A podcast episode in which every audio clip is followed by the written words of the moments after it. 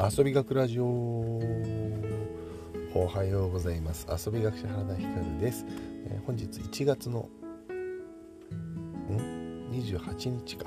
日曜日の放送してます、えー、今日もですねちょっと出先です。あのなので、えっと、ラジオの収録のみ、えー、でお送りしております。今日はなんとキャンピングカーの中から配信をしてます。ついにやってきたキャンピングカーで初のお泊まりをしましたので初お泊まりレビューを今日はしたいと思います。本題に入る前にお知らせです。本日親子サッカーやります。夜の18時から6時から夕方6時かから7時まで鳥栖市の元町運動グランドというところでやります。今日ですねなんと初参加の家族が3家族の予定であってしかも小1下は小1から上は小6までの参加が決まってます。しかもお母さんの参加もあります。だからねもう本当にいよいよ誰でも参加できる昼休みみたいなサッカーになってきましたので、えー、ぜひねこの機会に今日はねだから特に初めてっていう方は参加しやすいと思いますので、えー、ぜひ来てみてください。僕も肉離れ明けなので、えっと、ほどほどにやります。さあというわけで今日の本題です。キャンピングカーの中にいます。おはようございます伊藤さん。なんで？おはよう。おはようございます。おはようございますたくみさん。おはようございます。いや寝てんだよね。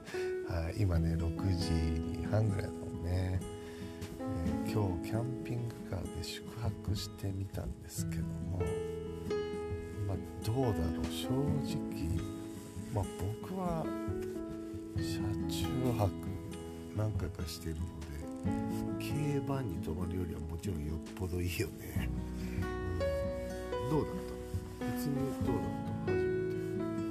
いい感じです。いい感じ？あのほら今日さえっとなんだっけ、えー、机、うん、机椅子のところをフラットにしたベッドにして一番広いところで寝たでしょ、うん、でその上にマットとか引いてないじゃん。引いてないその上にマットとか敷かずにもうそのまま寝たよね。それはどうだった？つもさ椅子と背もたれ椅子と背もたれこの4パーツの境目とかがあるじゃん、うん、こういうのは気にならなかった？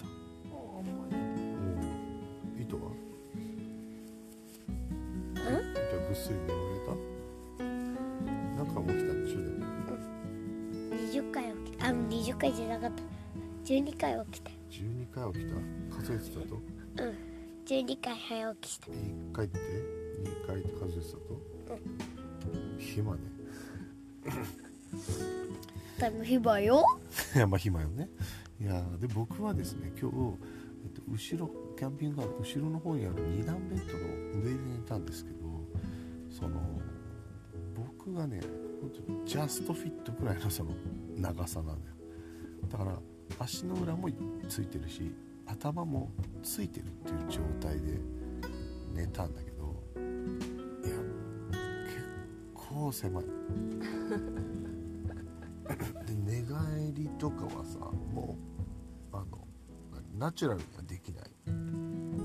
毎回目が覚めた状態で寝返りを打つみたいな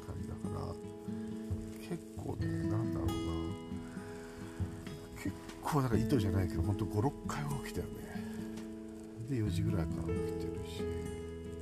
でただねあと寒いね。に窓あるからかな。こっちは全然寒あ寒くなかった、うん、横に窓あるっていう。うちの方が寒かったよ。あそれはでも思った。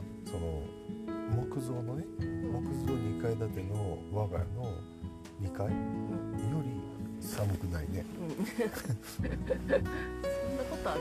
いやあれちゃんキャンピングカーって何でできてるんだっけ？アルミ。アルミだけなんだろうね。あでもこのここねあの銀マットをね横に立ててなんか塞いでるんだけどこれは結構意外と地味に効いてんのかもしれないね。この上やっぱ冷気くるもんね。結構あやっぱそういう対策がいるんだな。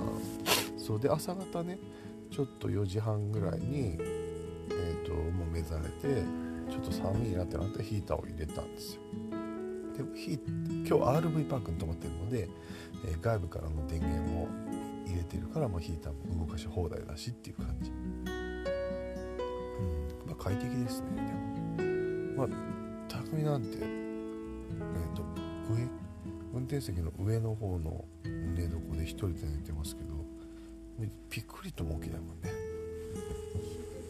いやむちゃくちゃ寝てるよ。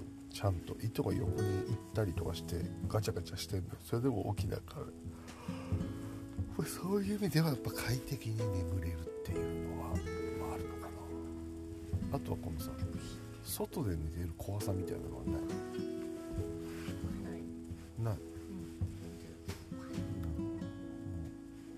壁一枚挟ん。で屋外で放送族とか来るかもしれないじゃん。一緒には怖くないお外で寝てるっていうのはお家の中じゃなくてお外で寝てるっていうのは怖くない怖いの言うから怖くなるよそう言われると怖くなると子供はやっぱ怖いな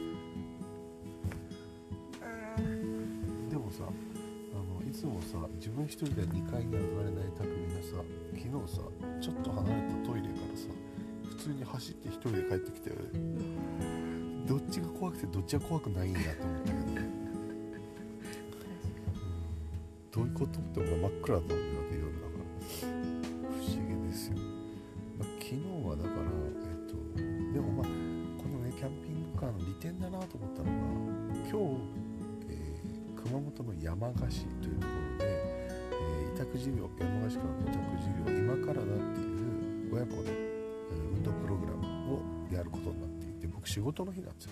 で、えー、今日だから8時半に山鹿市に行かないといけないんだけどで昨日夕方4時ぐらいに鹿児島から鳥栖に戻ってきてそっからキャンピングカーで出発して、えー、筑後船小屋っていう筑後市の RV パークに今日泊まってるんです。よでこの後朝ごはん食べた後そっから山鹿市に行くと。ことができるのがやっぱキャンピングカーの一個の利点だよね。なんかホテル。キャンプとか絶対無理だしそうそうそうそう。そうじゃん。なんかさキャンプもうさそんなさ準備バタバタだしさ着いた後ね夕方着いたって何もできねえじゃんみたいな話だしね。でホテル泊まるはさ滞在時間短すぎてもったいないみたいなそんな感じがするけど、まあ、RV パーク今日これ3000円なんでまあ慣れてきたらね別に RV パークじゃなくても道の駅でも何でも寝れるってなったらただだしね宿泊。料やったね。でまあ一応だから昨日も僕鹿児島で仕事今日も山鹿で仕事なんだけどこの合間に家族でキャンプができてると。車中泊お泊まりができてると。っていうのはなんかすごくいいのかな。まあ、ただね言ったって車で出て行って車の中でスーパーの弁当食って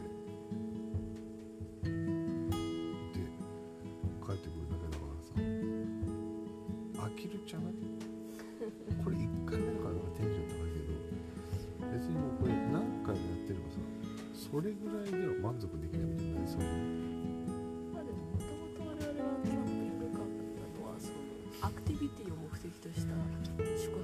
まあそうやもんねなるほどそうかそうもともとねテント泊とかキャンプしてたけどそもそも海辺たのキャンプ場に行って海で、えーと、パックラフトやったりとか。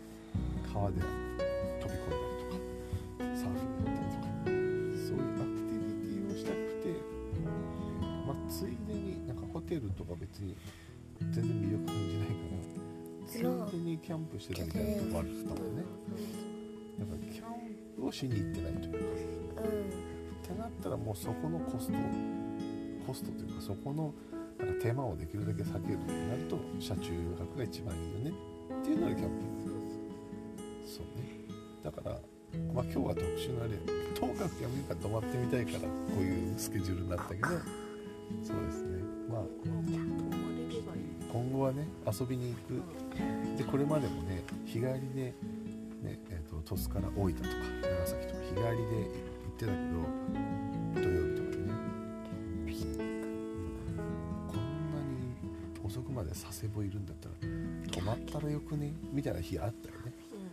だけどまあホテル高いしなとか泊まるのもめんどくさいしなとかっていうのがあったから、まあ、日帰りで帰ってきたけど宿泊できるっていうのはいいかも。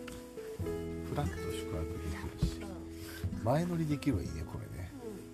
前乗りできるはいいわ、うんまあ、こんな感じでねあのキャンピングカーの活用みたいなのをちょっと考えていきますんで、まあ、ともかく第1泊目は、えーなんか無事にね一応夜を越して朝を迎えることができました、えーまあ、このね、えっと、実際の様子は、えー YouTube の方でも後日公開したいと思いますので、えーぜひ皆さん見てみてください。ということで今日はね日曜日です、